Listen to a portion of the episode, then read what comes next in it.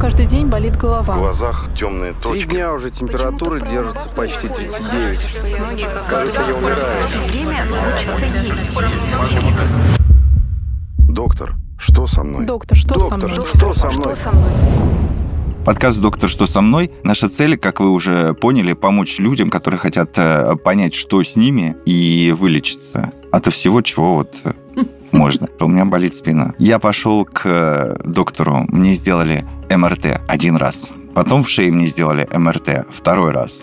Потом я ждал результатов. Получил результат, там такое написано. Ну, я впал, конечно, в небольшой ступор. Прихожу к доктору. Он говорит, а вы знаете, что у вас там протрузия? Я говорю, а? А вы знаете, что у вас там грыжа? Маленькая. Я говорю, ну откуда же я знал? А что, как мне теперь лечиться? А вам же не мешает, да? Пока грыжа не трогает спинной мозг, ну никак, наблюдайте. Потратил я на это несколько дней, а может быть и несколько недель. Километры нервных клеток. И пошел от доктора. Ну, у вас там грыжа. Ну, ничего. Ну, как...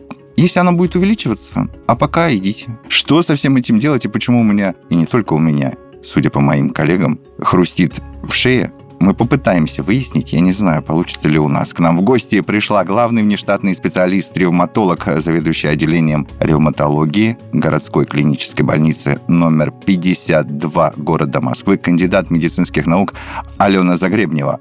Алена Игоревна, здравствуйте. Здравствуйте. Здрасте, Алена Игоревна. Ну, давайте расскажем. Вот Почему шея, болит шея спина? хрустит у нашего А. Евгения. Это, Начнем с это шеи. ваша проблема? Это... К ревматологу А, обращаться? Это может быть наша проблема. Предлагаю начать сначала. Да, Чем занимается ревматология? Ревматология – это большая область медицины, которая относится к терапии, но она, по сути, состоит из таких двух важных моментов. Первое – это заболевания, которые касаются позвоночника и суставов. И вторая группа заболеваний – это то, что мы называем системные заболевания осветительной ткани. Тема сегодняшней нашей встречи, я так понимаю, как раз заболевания опорно-двигательного аппарата и когда нужно прийти к ревматологу, при каких симптомах. Это позвоночник, в том числе шея. Позвоночник, суставы, связки, Суставы это там коленки. коленные суставы, тазобедренные, локтевые, лучезапястные, мелкие суставы кистей. Ой, везде. А позвоночник, а, по большому счету, можно сказать грубо, что это тоже очень длинный сустав, который имеет более 350 связок. Когда у пациента есть какие-либо проблемы, связанные с позвоночником, очень важно понять, какова характеристика болевого синдрома. Например, у вас болит шейный отдел позвоночника. Правильно я понимаю? Я не знаю, шея болит. Это Шея. шейный отдел позвоночника, шея да? болит. У вас болит шея, значит, вы испытываете боль в шейном отделе позвоночника, значит, это тот отдел, который вас беспокоит. Вы мне извините мою дотошность, но шея где болит? Вот эта шея или вот здесь тоже шея? Вот я сейчас... а сейчас э, вы показываете на трапециевидные мышцы, которые являются мышцами, образующими в том числе верхний плечевой пояс. Так, Поэтому я понимаю, что вы имеете болевые ощущения в шейном отделе позвоночника и в близлежащих тканях. Это может быть обусловлено мышечно-тоническим синдромом, когда у вас мышца рядом с местом воспаления напрягается для того, чтобы выполнить, например, ту функцию, которую не хочет или не может выполнить ваш шейный отдел. То есть мышца берет на себя некий, ну, условно, там, поддерживающую какую-то функцию и тоже болеть начинает. Конечно, это только у людей не принято, когда один подскользнулся, второй его поддержал. А вот как раз в организме это очень такая принятая норма, которая обеспечивает его бесперебойную деятельность. нет, со связками, да, с мышцами мы потом разберемся. Вы говорите, шея болит. Да. Почему она может болеть? Смотрите, нозологии, которые могут обеспечивать болевой синдром, достаточно много. Но нужно всего лишь определиться, о каком типе болевых ощущений мы говорим. И от этого будет Мгм. понятно, кому вам идти. Ревматолог, он занимается иммуновоспалительными ревматическими заболеваниями. То есть вы видите второе слово «воспалительные». Мгм.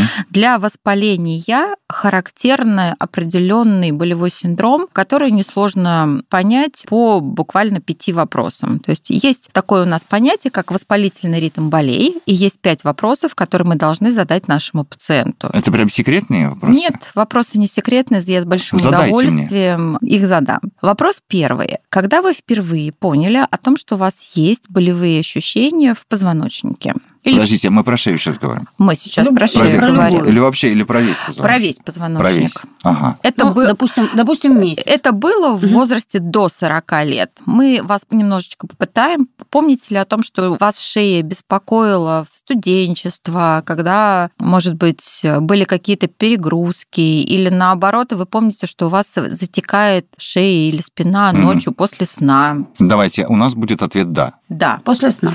А, И после после сна 40, и, И после до 40. 40, да. в смысле. А, до 40. Болевой правильно? синдром появился в возрасте До до 40 лет. Мгм. Далее, как этот болевой синдром себя ведет в течение дня? Воспалительный ритм болей характеризуется тем, что под- наш пациент будет испытывать болевые ощущения в покое, а физические нагрузки, и в том числе банальная гимнастика, лечебная физкультура, горячий душ будут улучшать его самочувствие. Вот У вас так ситуация. или нет? Так, Да. да. я, если честно, просто когда не отслеживаешь, ну, как бы болит себе и болит. Но когда ты занимаешься, как Обычно говорится, наш пациент начинает отсчет с того момента, когда боль носит постоянный характер и нестерпимый, когда ему нужно принимать таблетку. Но на А. самом деле правильный ответ как раз состоит с того момента, когда вы впервые начали ощущать, что у вас есть спина. До того момента, когда она у вас не начала болеть, вы никогда не будете акцентировать момент. Итак, боль в спине возникла до 40 и носит постоянный характер, при этом нестерпимый. Приходится пить таблетки для того, чтобы эту боль как-то утихомирить. Она продолжается какое-то определенное э, время. И не то чтобы после физических нагрузок, а вот, ну, ты встал такой, это называется расходился. Да. И все.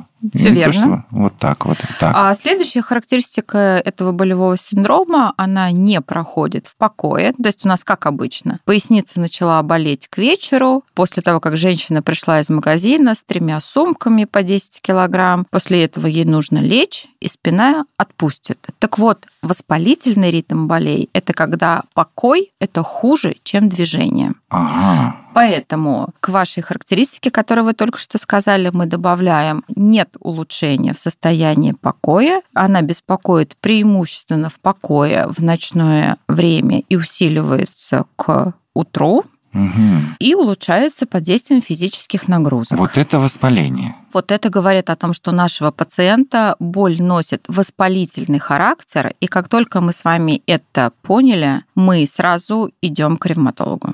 А воспалительный характер меня как-то вообще не сильно пугает, потому что, ну, воспаление. Понимаете, ну, насморк это тоже воспаление. Ну, значит, тебе сейчас это воспаление снимут. Мы умеем снимать воспаление же. И, А. все, и пошел гулять. Да, но здесь э, вопрос, чем мы будем снимать воспаление и о какой нозологической единице мы говорим. Ну вот, вот я например, сейчас не понял. классика жанра. У пациента болит спина. Что он делает? Он ходит на массаж, он э, начинает иногда заниматься зарядкой, потому что это становится уже ежедневной необходимостью. И- Растяжки. Вот Растяжка. на- И он а, периодически, когда боль принимает нестерпимый характер, принимает э, обезболивающие препараты. Мгм. Я вам расскажу немножечко другую, обратную сторону.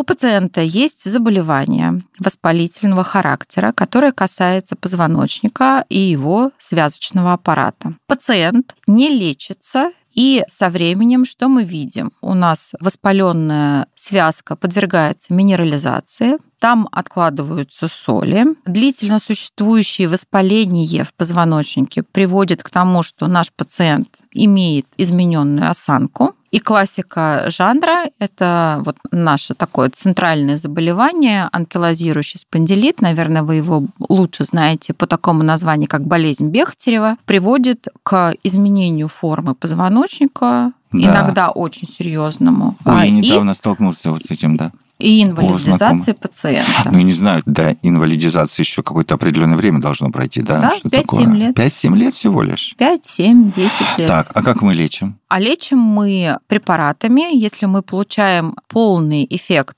ежедневного правильного приема нестероидно-противовоспалительных препаратов, замечательно. Плюс мы ориентируем пациента на лечебную физкультуру и вообще активный образ жизни. И это все помогает замечательно. Если нет, то альтернативная терапия лежит в плоскости назначения генно-инженерных и биологических препаратов. То есть это такое ноу-хау в медицине последних 20 э, лет, которое имеет такое таргетное воздействие на маркеры воспаления. Подождите, дайте-ка я уточню. Вы, э, по сути дела, вы снимаете просто само воспаление, оно уходит. А вот те последствия, которые образуются в результате... Та же минерализация, да, да? И она убирается, отложение солей-то эти соли-то уходят или нет? Нет, конечно. Это необратимая история, поэтому mm. я и говорю, что инвалидизация наших пациентов, у которых долго болит спина, а они наблюдаются условно под маской остеохондроза, эта история неправильная. А как же узнать, что это не остеохондроз, а что это ревматизм? Для начала ответить на те вопросы, которые мы сейчас уже проговорили. И если вы понимаете, что вы соответствуете четырем из этих пяти критериев, значит, ему нужно прийти к врачу-ревматологу. Я не ответил сейчас положительно на четыре вопроса из ваших э, пяти. Это означает, что мне не следует идти к ревматологу, да, к специалисту вашего профиля. Да, предположим, вы задали себе эти пять вопросов, да. у вас не получается воспалительный ритм угу. болезни. Значит, он скорее у вас либо механический,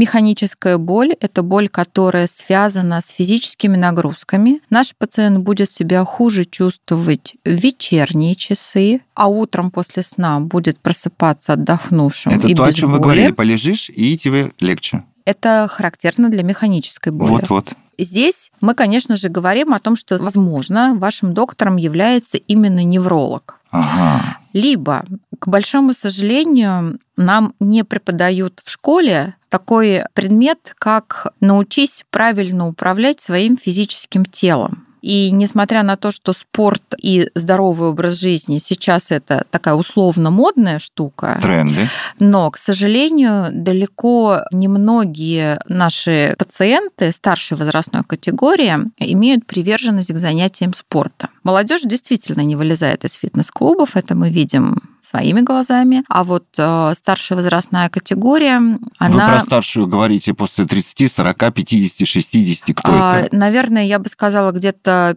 50 плюс. Угу. И, к большому сожалению, если вспомните советское время, это же были огороды. Мы все работали на огородах, это была такая активная физическая ну, дача, жизнь. Так, дача да, с дача, огородами. Дача, огороды, мы ездили, мы копали, рыхлили, и это было как минимум несколько раз в неделю. Это была, правда, физическая нагрузка хорошая. Сейчас мы как-то отошли от этой физической активности. Скажите, к сожалению? К сожалению, да? потому что альтернативы у многих а, не появились появилась. И угу. очень многие перестали, собственно говоря, как работать на даче. В этом нет уже необходимости, поменялось действительно время. Но вместе с этим мы понимаем, что физическая активность у этих пациентов уменьшилась. А физическая активность знак равно мышечный корсет. Мы понимаем, что у нас сейчас очень много менеджеров. Работа менеджера, как правило, связана с компьютером. Человек сел, и сидит. И сидит до конца рабочего дня, потом приходит домой, и сидит уже в другом месте. Соответственно, мышечный корсет, он теряется.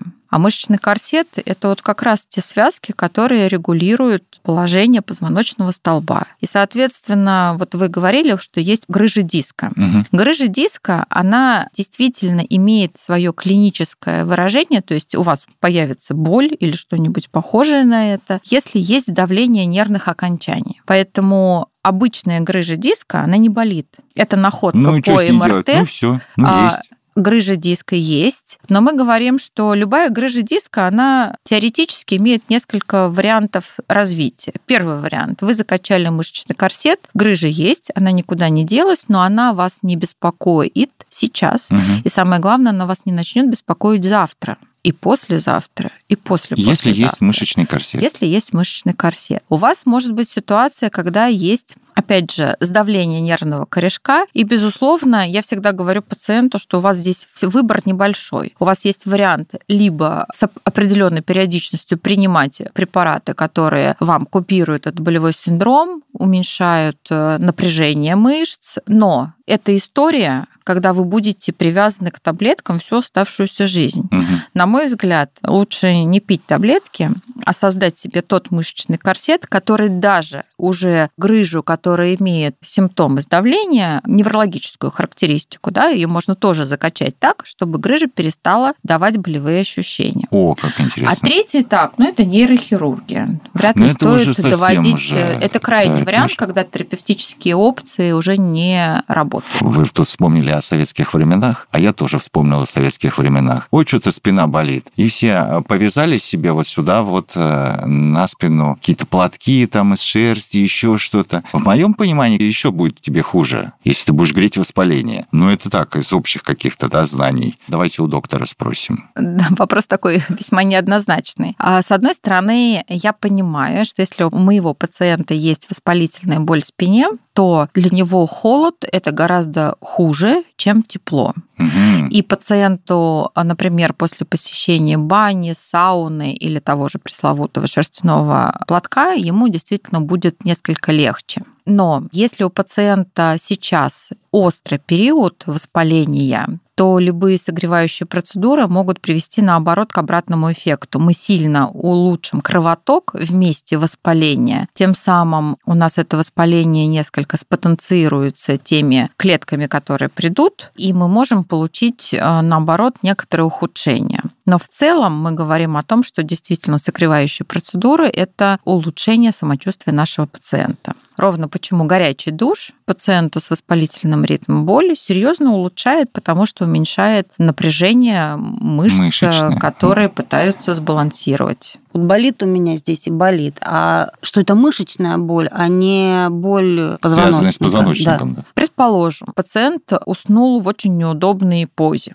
Да? И после сна в этой неудобной позе появился болевой синдром. С чем это связано? Здесь мы говорим о том, что, скорее всего, конечно же, это перенапряжение определенной группы мышц, и мы это можем назвать миалгией, то есть просто болевой синдром в мышце, или миозит, если мы получили воспаление мышцы. И если помазать эту мышцу нестероидными противовоспалительными препаратами, то есть согревающие процедуры, плюс массаж, плюс вот эти гели, мы, конечно, очень быстро эту историю отыграем назад. А Здесь мы говорили скорее про хроническую боль, которая больше трех месяцев. Мгм. Опять же, нередко есть такая история в летний период времени, когда пациента, условно говоря, продуло. Это конкретный болевой синдром, который проявляется в том месте, где был холодный поток У меня воздуха. здесь продувало. С одной стороны, как правило, и быстрое улучшение пациента, опять же, получают от использования нестероидных противовоспалительных препаратов, как правило, местного значения, плюс массаж и согревающие процедуры. А Оно само прошло. А и ты- само пройдет оно, да? Только медленнее. Так, так, за- Медленнее, за, так за конечно. 7 дней, а так за неделю. Про суставы. Для меня всегда почему-то с детства я была убеждена, что ревматизм или ревматолог это занимается именно болями в суставах. Коленка болит, там вот э, бабушка все время говорила, ой, у меня ревматизм, надо какой-то лопух приложить, что-то там такое. Что Давайте поговорим о лопухах э, на наших суставах. Я думаю, что так как вы рассуждает примерно, ну, большая часть, по крайней мере, аудитории, которая нас слушает. Безусловно, ревматолог почти в сознании большинства слушателей это знак равно суставы. И здесь я не буду отнекиваться, это правда часть моей профессии, заболевания суставов. Поэтому, да, безусловно, боли в суставах это та история, которой тоже занимается ревматолог. И здесь мы опять же с вами возвращаемся к тому, какая боль. Когда мы говорим про пожилого пациента, то есть бабушка в 75 лет, это, скорее всего, пациентка, которая имеет механический ритм болей, когда есть утренняя скованность, нужно расходиться 20-30 минут. Потом она разошлась, но чем больше она ходит, тем больше потом будет к вечеру болеть сустав. Вот это механический ритм болей, и это то, что принято называть остеоартрозом, а весь мир уже давно называет остеоартритом. То есть это малой степени воспалительный процесс в суставах, который связан э, в том числе с возрастным характером. Если мы говорим про сустав, который красный, горячий, припухший и увеличен в объеме, то это артрит.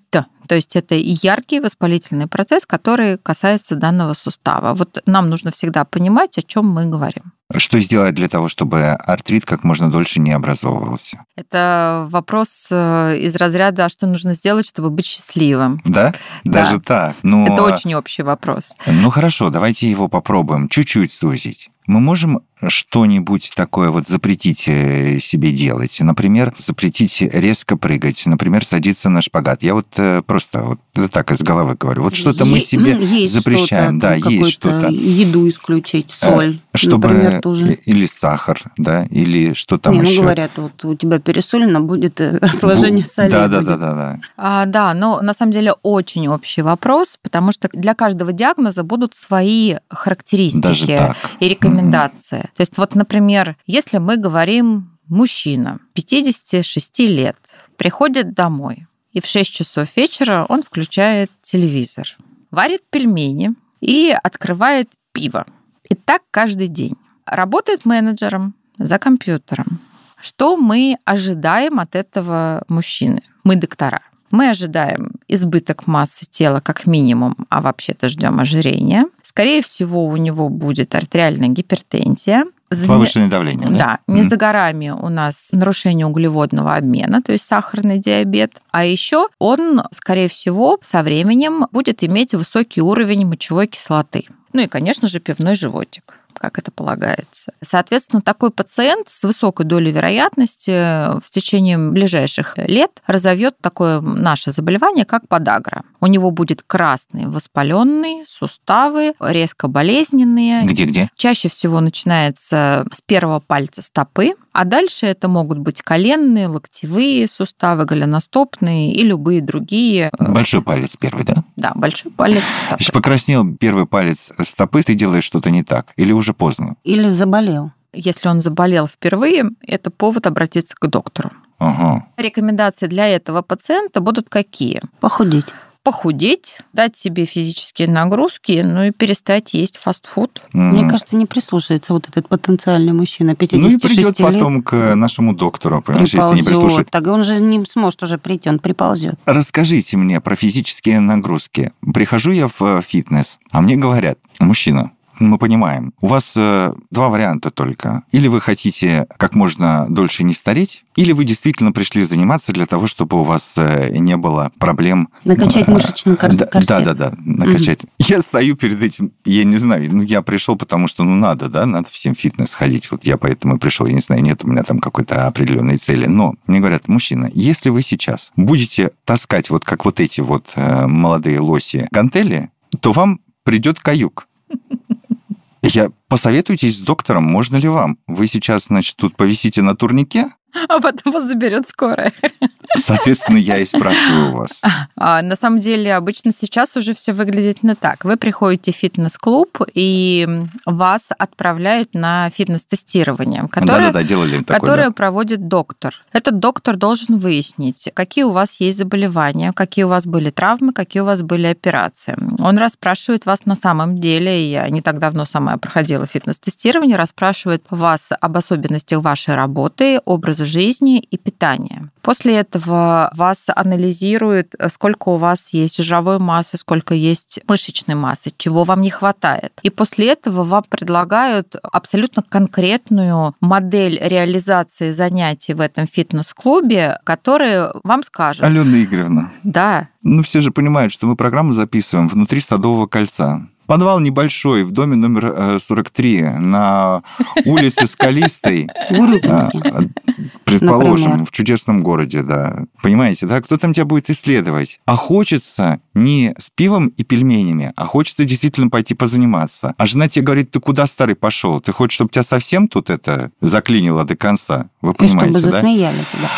Ну, так Во- действительно. вот. И как э, Можно ли- понятно, если сделают прекрасные там Тогда у программу нас есть составить- замечательные группы здоровья, скандинавская ходьба. О. Навредить ей ну, почти невозможно. То есть имеется в виду, когда вы говорите о физических э, нагрузках, имеется в виду вообще хоть какая-то подвижность, э, ходьба, ну там бег, ладно, он не побежит. Если это- бы меня как ревматолога спросили, какой вид спорта, я считаю, ну, мы здесь понимаем, не- мы про спорт говорим условно, Ну, да, да, да, То есть конечно. мы говорим не спорт про высоких достижений. Да, про физическую, Физическую культуру, культуру, да-да. мы говорим здесь. Если мы говорим про физическую культуру, то для врача-ревматолога, наверное, приоритетным видом э, будет плавание. Почему? Потому что мы формируем мышечный корсет. При плавании у нас участвуют все группы мышц верхних, нижних конечностей. При этом, а, если даже у вас была травма сустава или есть какое-то заболевание там, возрастное, связанное с суставами, здесь вы находитесь в воде в состоянии невесомости, и у нас нет вот этих нагрузок на суставные поверхности. Температура воды? Температура воды идеально, чтобы это, конечно, было где-нибудь 26 градусов.